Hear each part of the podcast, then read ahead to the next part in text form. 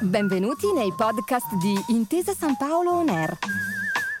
Un luogo dove vengono condivise idee, voci e soprattutto storie. Buon ascolto.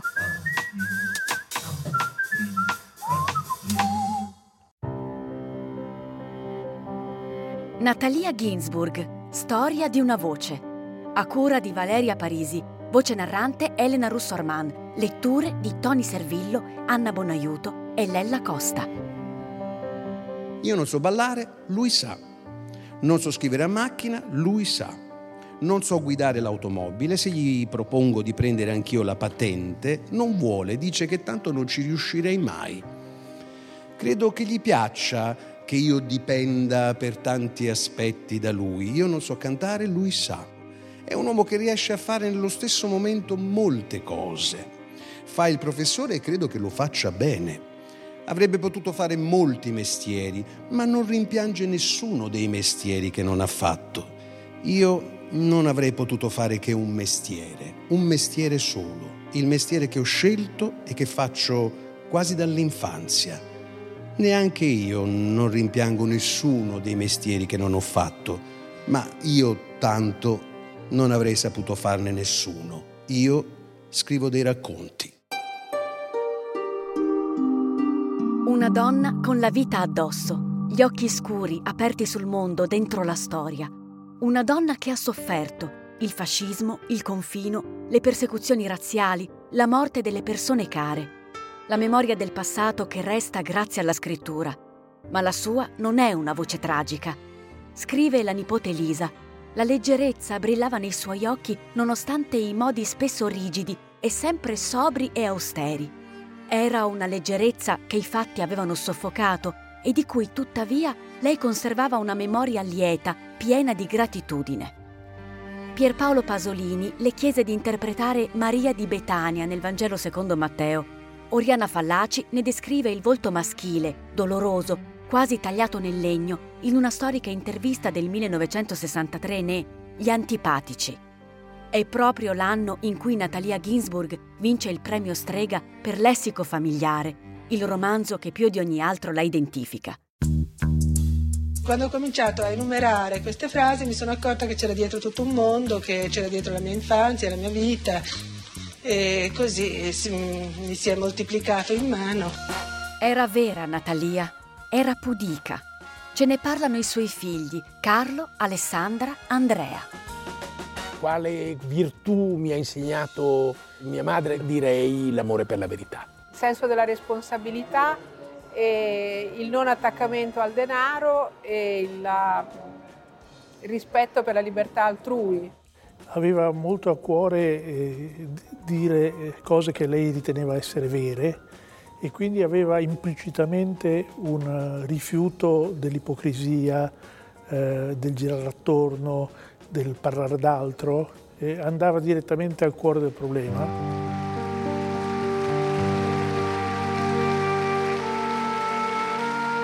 Quello che deve starci a cuore nell'educazione è che nei nostri figli non venga mai meno l'amore alla vita.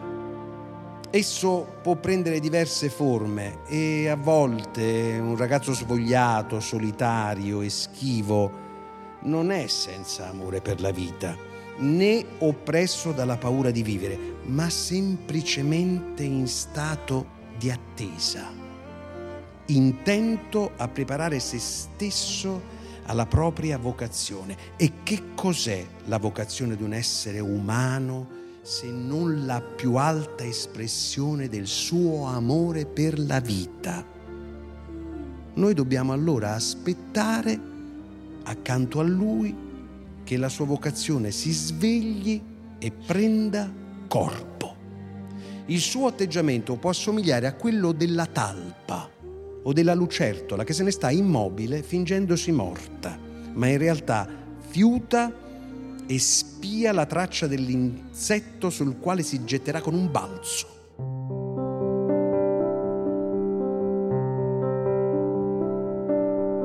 Natalia Ginsburg scriveva racconti, romanzi, saggi testi per il teatro e li scriveva rigorosamente a mano, fumando stop senza filtro e senza sosta. È Andrea che ricorda. Si svegliava prestissimo la mattina e qualche volta scriveva sul divano nel pomeriggio, ma Normalmente tutta la sua scrittura avveniva al di fuori dei nostri occhi. La sera poi si addormentava molto presto, perché appunto si svegliava alle 4 per, per scrivere, come se avesse due vite, nel senso che la sua vita diurna non, sembrava non avesse alle spalle questo periodo di scrittura. È una pratica intima che ha iniziato giovanissima. Natalia Levi nasce nel 1916 a Palermo, ma presto si trasferisce a Torino. La sua è un'adolescenza malinconica, accompagnata dalla scoperta dei grandi poeti. La madre sosteneva che avesse ereditato dal padre, istologo di fama internazionale, il pathos ebraico. Per Carlo, il figlio maggiore, lei ha trovato la sua voce, una voce molto inconsueta, un ritmo molto inconsueto, molto presto. Ci sono scrittori che faticano a trovare la propria voce e questo invece non è stato il suo caso.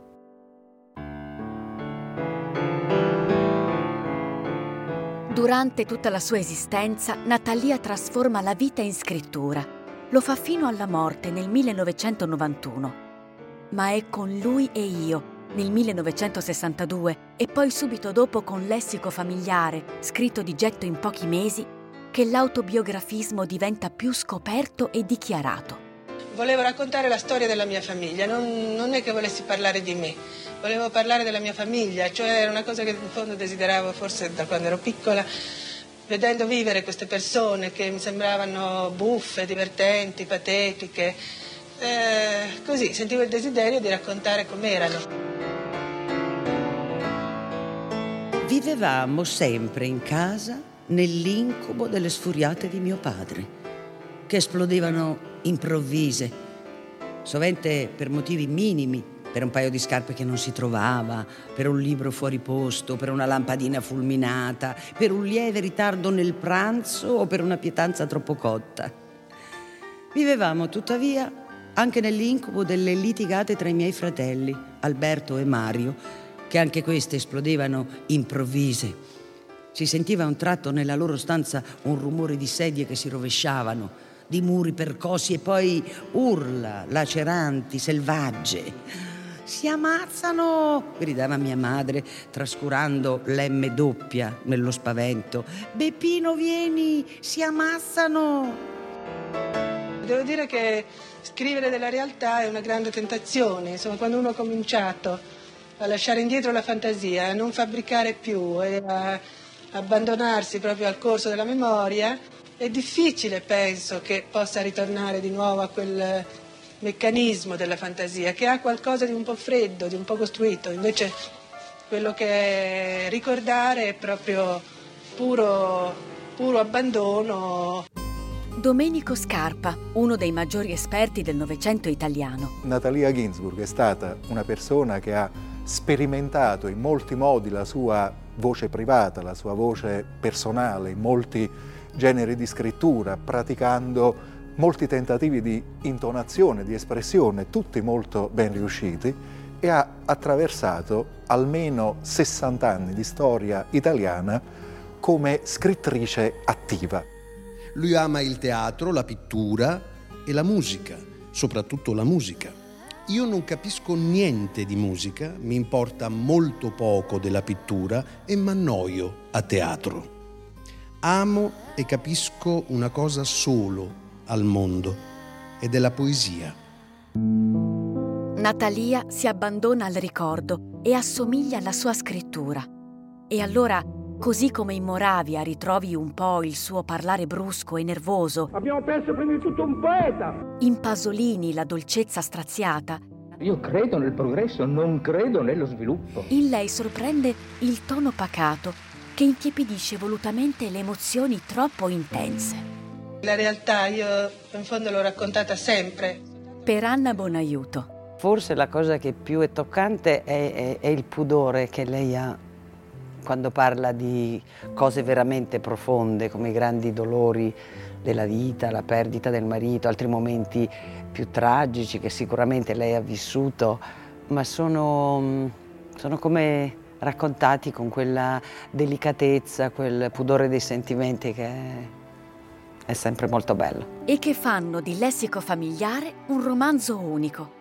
Con varietà di toni è narrata la storia della famiglia di Natalia sullo sfondo di un periodo drammatico e decisivo per l'Italia intera, la stagione tra gli anni 30 e gli anni 50 del Novecento.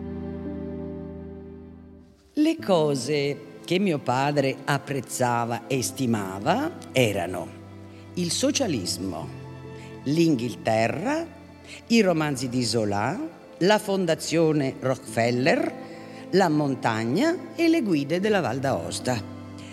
Le cose che mia madre amava erano il socialismo, le poesie di Paul Verlaine, la musica e in particolare il Lohengrin che usava cantare per noi la sera dopo cena.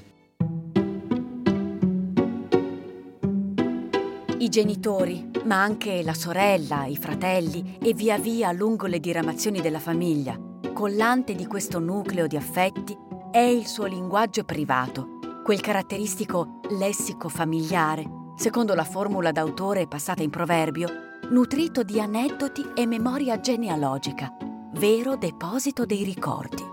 Noi siamo cinque fratelli, abitiamo in città diverse, alcuni di noi stanno all'estero e non ci scriviamo spesso.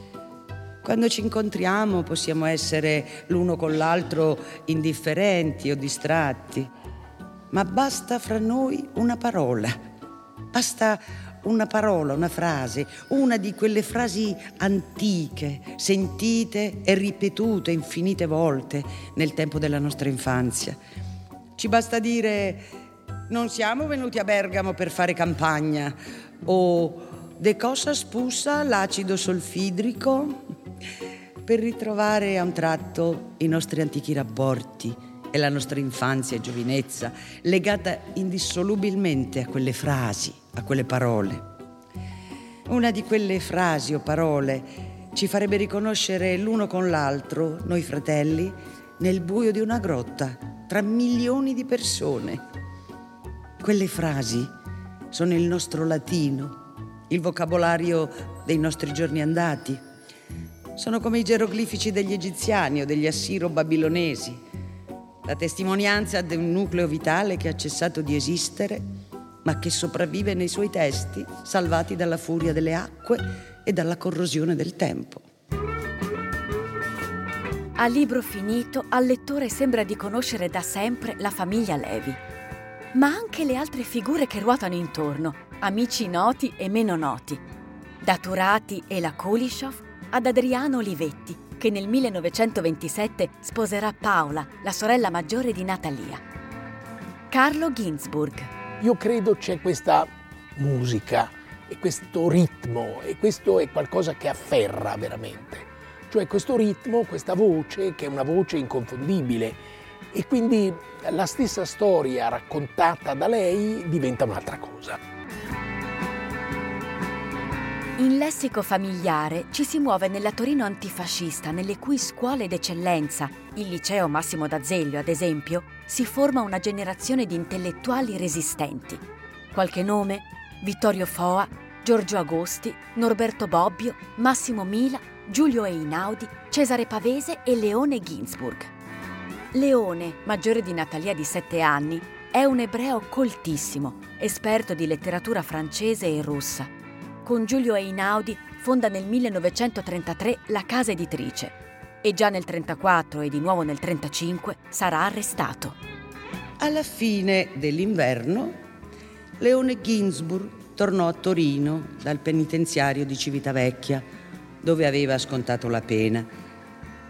Aveva un paltò troppo corto, un cappello frusto, il cappello piantato un po' storto sulla nera capigliatura camminava adagio con le mani in tasca e scrutava attorno con gli occhi neri e penetranti, le labbra strette, la fronte aggrottata, gli occhiali cerchiati di tartaruga nera, piantati un po' bassi sul suo grande naso. Andò a stare con sua sorella e sua madre in un alloggio dalle parti di Corso Francia. era vigilato speciale, cioè doveva rientrare appena faceva buio e venivano agenti a controllare se era in casa. Leone, da amico e consulente letterario, presto assume un altro ruolo nella vita di Natalia. Ci sposammo, Leone ed io.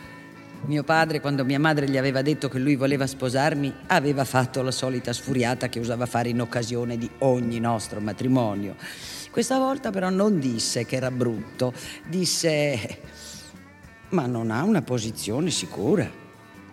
Leone infatti non aveva una posizione sicura, l'aveva anzi quanto mai incerta. Potevano arrestarlo, incarcerarlo di nuovo, potevano con un pretesto qualsiasi mandarlo al confino. Se però finiva il fascismo, disse mia madre, Leone sarebbe diventato un grande uomo politico. Non è così purtroppo. Allo scoppio della seconda guerra mondiale, Leone viene mandato al confino. Destinazione Pizzoli, in Abruzzo. E al suo seguito c'è anche Natalia con i loro primi due figli, Carlo e Andrea, mentre Alessandra nascerà proprio lì.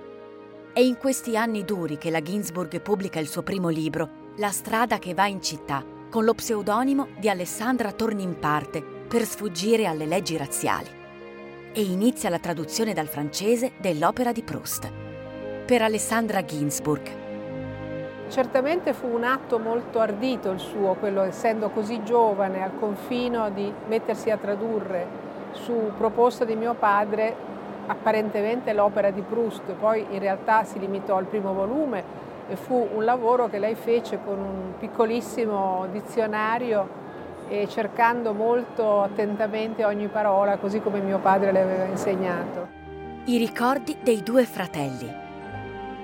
Fino al 1943 siamo, siamo stati eh, in questo piccolo paese a cui siamo molto affezionati, molto legati, perché loro erano molto eh, diciamo, aiutati eh, da alcune persone del posto, che quindi eh, insomma, si è creato un clima di grande affettuosità, siamo tornati anche altre volte, una grande gratitudine.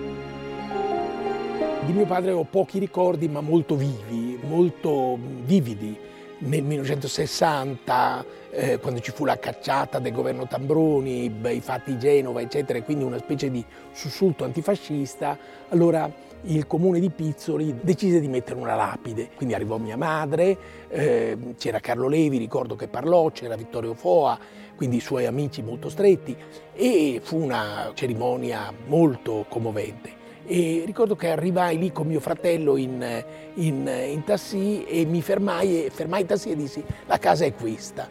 Cioè, quindi era un ricordo infantile che era rimasto. Eh, ricordavo questa casa dove avevamo vissuto e dove non, non tornavo da, eh, da tanti anni. Dopo l'8 settembre, Leone riprende a Roma l'attività politica e editoriale.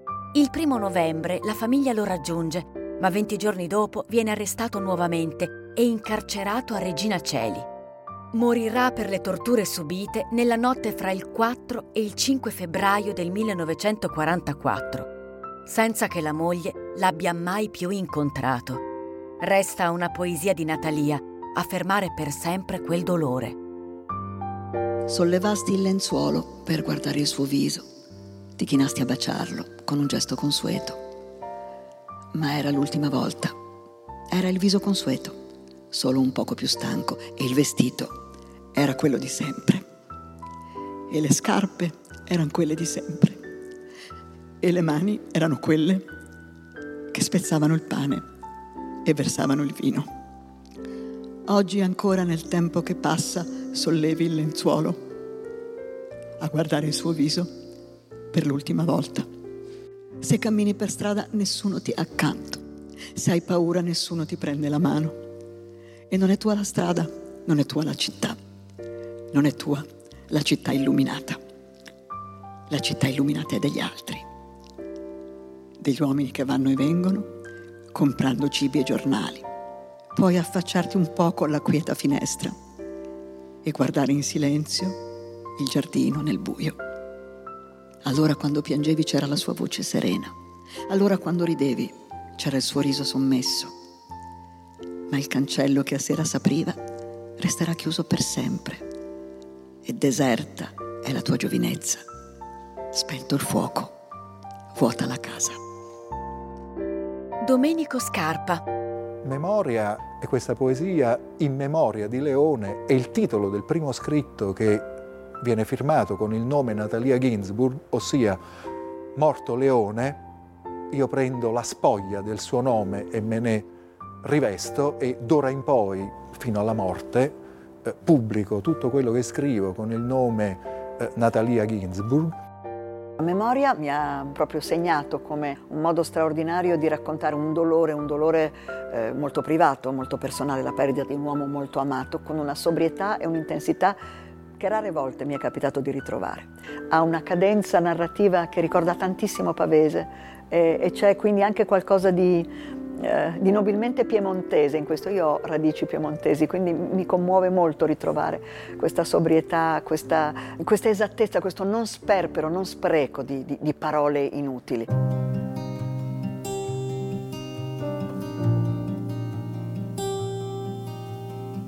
Dopo la morte di Leone sarà Natalia a raccoglierne almeno in parte l'eredità. Le Inaudi sarà la sua casa editrice per la vita.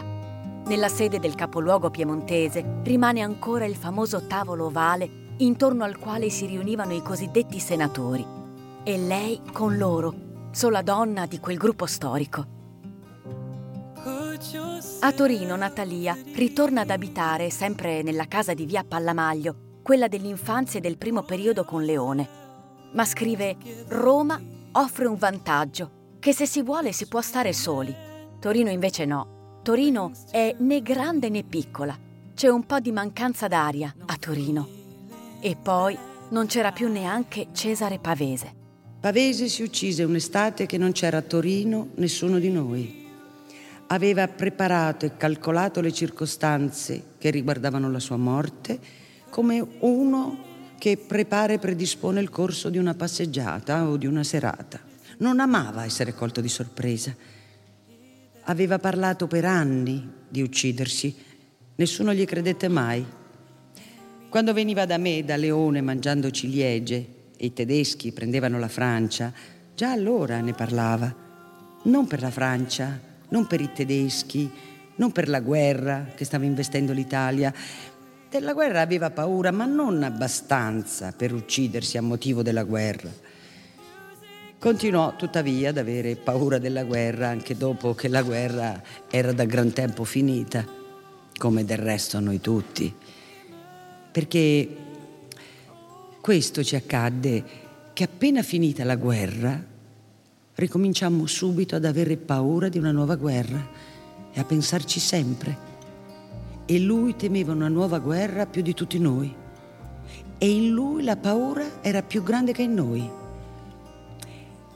Era in lui la paura il vortice dell'imprevisto e dell'inconoscibile, che sembrava orrendo alla lucidità del suo pensiero, acque buie, vorticose e benefiche sulle rive spoglie della sua vita.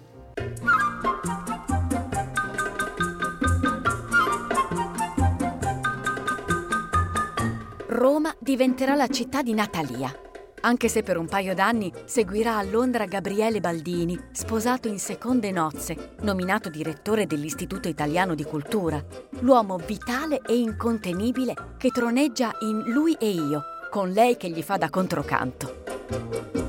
Lui ama i viaggi, le città straniere e sconosciute, i ristoranti. Io resterei sempre a casa, non mi muoverei mai. Lo seguo tuttavia in molti viaggi, lo seguo nei musei, nelle chiese, all'opera, lo seguo anche ai concerti e mi addormento. Candore, ironia, understatement per raccontare il Novecento. Cesare Garboli scriverà si entra nei ricordi della Ginsburg con il passo con il quale dalla mattina alla sera e dalla sera alla mattina camminiamo in mezzo alla storia indaffarati e disorientati, come passanti per le strade di una città sconosciuta. E proprio a proposito di storia, negli anni romani, ricchi di incontri e di relazioni, preziosa e importante sarà l'amicizia con Elsa Morante. Pavese, Calvino, Elsa Morante, Pasolini, sono tutte persone che abbiamo visto in casa, si sono fermati a cena e quindi sì, abbiamo potuto vederli da vicino erano sempre sguardi di bambini, c'era una certa curiosità. Mi ricordo che Elsa Morante eh, mi sono sempre rammaricato di non essere riuscito mai a dirle quanto mi era piaciuto l'isola di Arturo, perché appunto lei veniva ma poi al momento non, non ho avuto il, il coraggio. È Natalia che fa pubblicare alle Inaudi Menzogna e Sortilegio, il primo libro della Morante. Le due donne sono accomunate da una sincerità estrema. Entrambe detestano sdolcinatezza e sentimentalismo. Arditamente timida. C'è chi l'ha definita così, Natalia. Per vincere l'imbarazzo e ancora di più il dolore, bisogna sapersi distaccare. Lei lo ha fatto con voce forte, spesso con l'arma dell'ironia, che considerava uno straordinario strumento. Ma, diceva, le donne sembrano non capirlo sono sempre umide di sentimenti loro, ignorano il distacco. Ecco le considerazioni di Giulia Cogoli e di Domenico Scarpa. La sua è una scrittura al di là del femminismo, lo dà quasi come per scontato, è una donna che è virile in questo senso, si occupa molto anche delle questioni femminili, delle donne, delle madri, lei ha un'attenzione particolare poi ai bambini e ai ragazzi, lei quasi sempre si rivolge ai giovani, però eh, dà appunto per scontato la parità, dà per scontato la forza femminile, forse perché lei ha dovuto subire e sopportare cose incredibili, per cui eh, il suo essere donna è un essere molto forte, è un essere totale, è il non dipendere dagli uomini, è essere autonoma, è bastare a se stessa. Quando lei parla di se stessa si definisce scrittore, si definisce romanziere, usando il maschile in senso assoluto. Non è l'unica perché l'altra persona, sua grande amica, che si esprimeva nello stesso modo parlando di sé medesima, era Elsa Morante. Tutte e due con questo maschile assoluto e tutte e due sono delle donne la cui eh, voce è indiscutibilmente una voce eh, femmina, fortissima, una voce che sì, mette, mette, a tacere, mette, a tacere, i sessi pur essendo originata dal sesso. Eh, non puoi stare a discorrere ancora un poco. Tanto la casa è pulita, l'hai pulita ieri. Sai, io non avevo mai avuto una donna di servizio, tu sei la prima che ho. Trovo che una donna di servizio in una casa è una grande comodità. Ah, ha scoperto l'America. Proprio una grandissima comodità. Ah, non l'avevano la donna di servizio a casa sua, la sua madre? Oh, no, neanche per sogno. Io poi faccio bene tutti i lavori. Non so come faccio a far tutto così bene, eh? Nelle case dove sono stata, quando me ne sono andata via, mi hanno sempre pianta. Mia madre vive in Romagna, in un paese che si chiama Pieve di Montesecco. Io sono nata lì. È una casetta piccola, buia, umida. Mia madre l'ha riempita tutta di mobili che dentro non ci si muove. Mm, dormivo io con mia madre in un lettone enorme sotto una trapunta gialla. Mia madre fa la pantalonaia. La pantalonaia? Sua madre. Sì? Ma allora lei è una quasi come me? Ma di nascita, lei è una povera.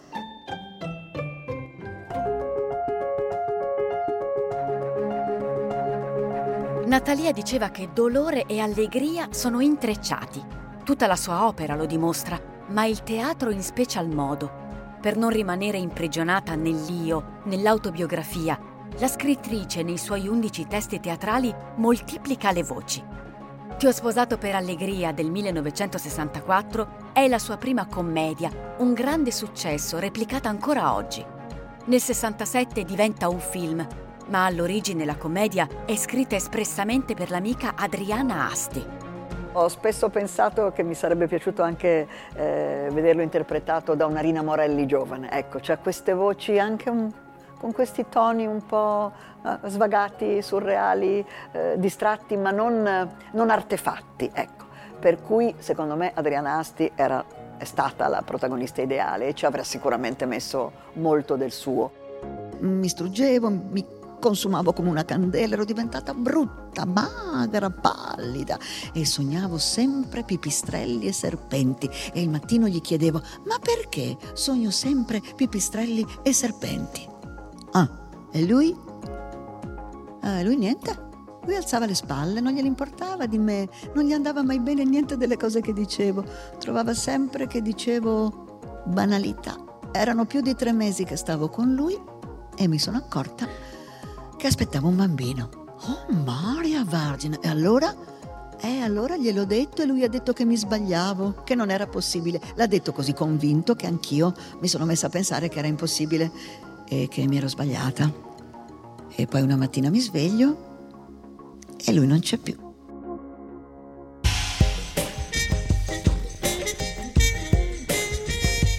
Con la sua scrittura, la Ginsburg ci racconta con la massima naturalezza anche eventi drammatici, mescolando la vita di tutti i giorni a problematiche esistenziali. Un giorno ho incontrato un amico di Topazia, un fotografo, e mi ha portato a una festa. Era una festa in una casa di via Margotto, una casa piena di scale, scalette, coi soffitti a mansarda. C'era un mucchio di gente tutti seduti su quelle scalette e si mangiava il cotechino con le lenticchie, si beveva vino rosso, si ballava. E io ero un po' sperduta perché salvo quel fotografo non conoscevo nessuno. Però, dopo che ho bevuto un po' di vino, non mi sono più sentita sperduta e sono diventata allegra. E lì, a quella festa, ho incontrato Pietro.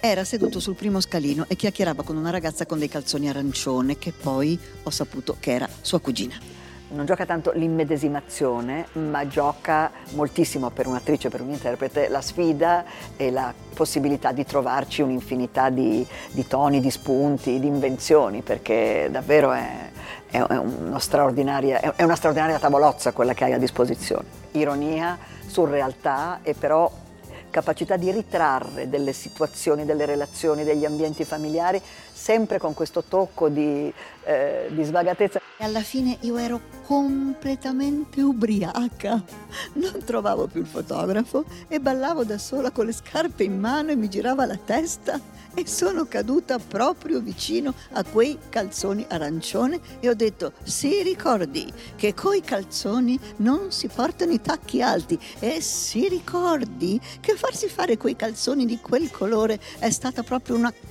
cattivissima idea lei non ha nessuno stile e quella lì rideva rideva io sono svenuta. C'è un, una definizione che lei ha spesso dato dei suoi personaggi femminili, che è randagia. Ecco, a lei piacevano molto queste figure di donne, di ragazze eh, con questo senso del randagismo, della, non della sventatezza, dell'essere un po' cani perduti senza collare, essere sempre un po' in cerca, sempre in movimento. Una donna che non sta in riga, una donna spaiata, anche la protagonista della parrucca, commedia di poco posteriore. No, il vaglia devi farlo telegrafico, non lo fare normale. Ma se siamo qui è Massimo ai nervi, un diavolo per capello, e, e ne ha tanti, eh, di capelli. Ha una chioma. Prima mi ha tirato uno schiaffo e mi ha fatto uscire sangue dal naso. Ancora il naso tutto pieno di cotone e ho la camicia da notte sporca di sangue. No, mamma, è vero, guarda che non mi invento niente. Io? Cosa gli avevo fatto io? Niente. Avevo solo detto che non li trovo tanto belli i suoi quadri. Scusa, sono tutti uguali? Fa sempre dei praticelli fioriti con sopra un occhio immenso. No, io ti dico la verità, sono stufa di vedere sempre quell'occhio. Me lo sogno anche di notte quell'occhio. È un occhio spalancato con le ciglia lunghe voltate in su. È immenso, è giallo, sembra un uovo al burro. Erano gli anni in cui Bob Dylan dall'altra parte del mondo diceva I accept chaos, I'm not sure whether it accept me. Io accetto il caos, ma non sono sicuro che il caos accetti me. Pare un mondo lontano da Natalia, ma di certo lei continuerà a interrogarsi con la sua voce, insieme saggia e ironica.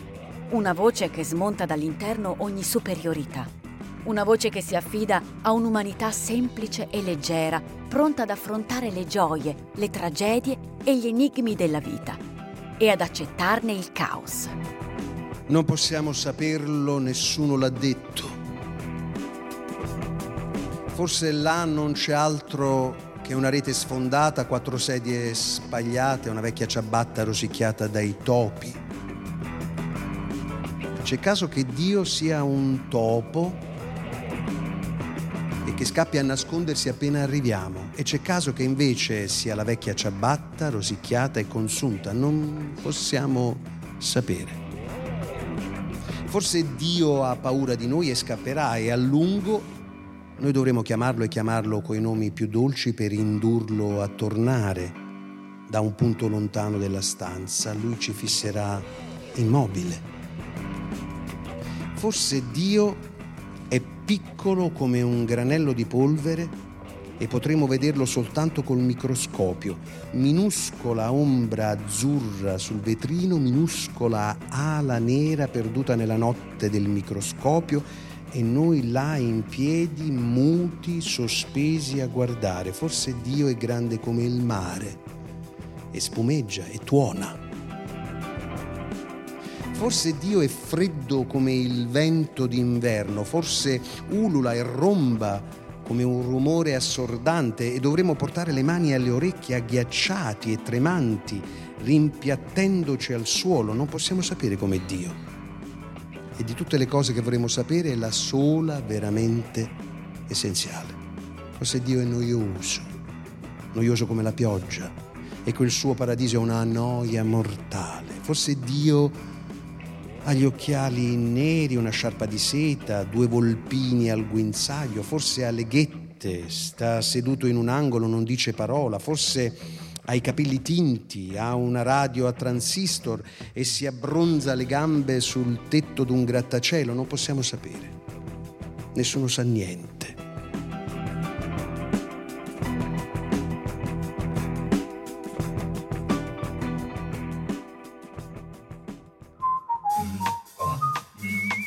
Grazie per aver ascoltato i podcast di Intesa San Paolo On Air. Al prossimo episodio.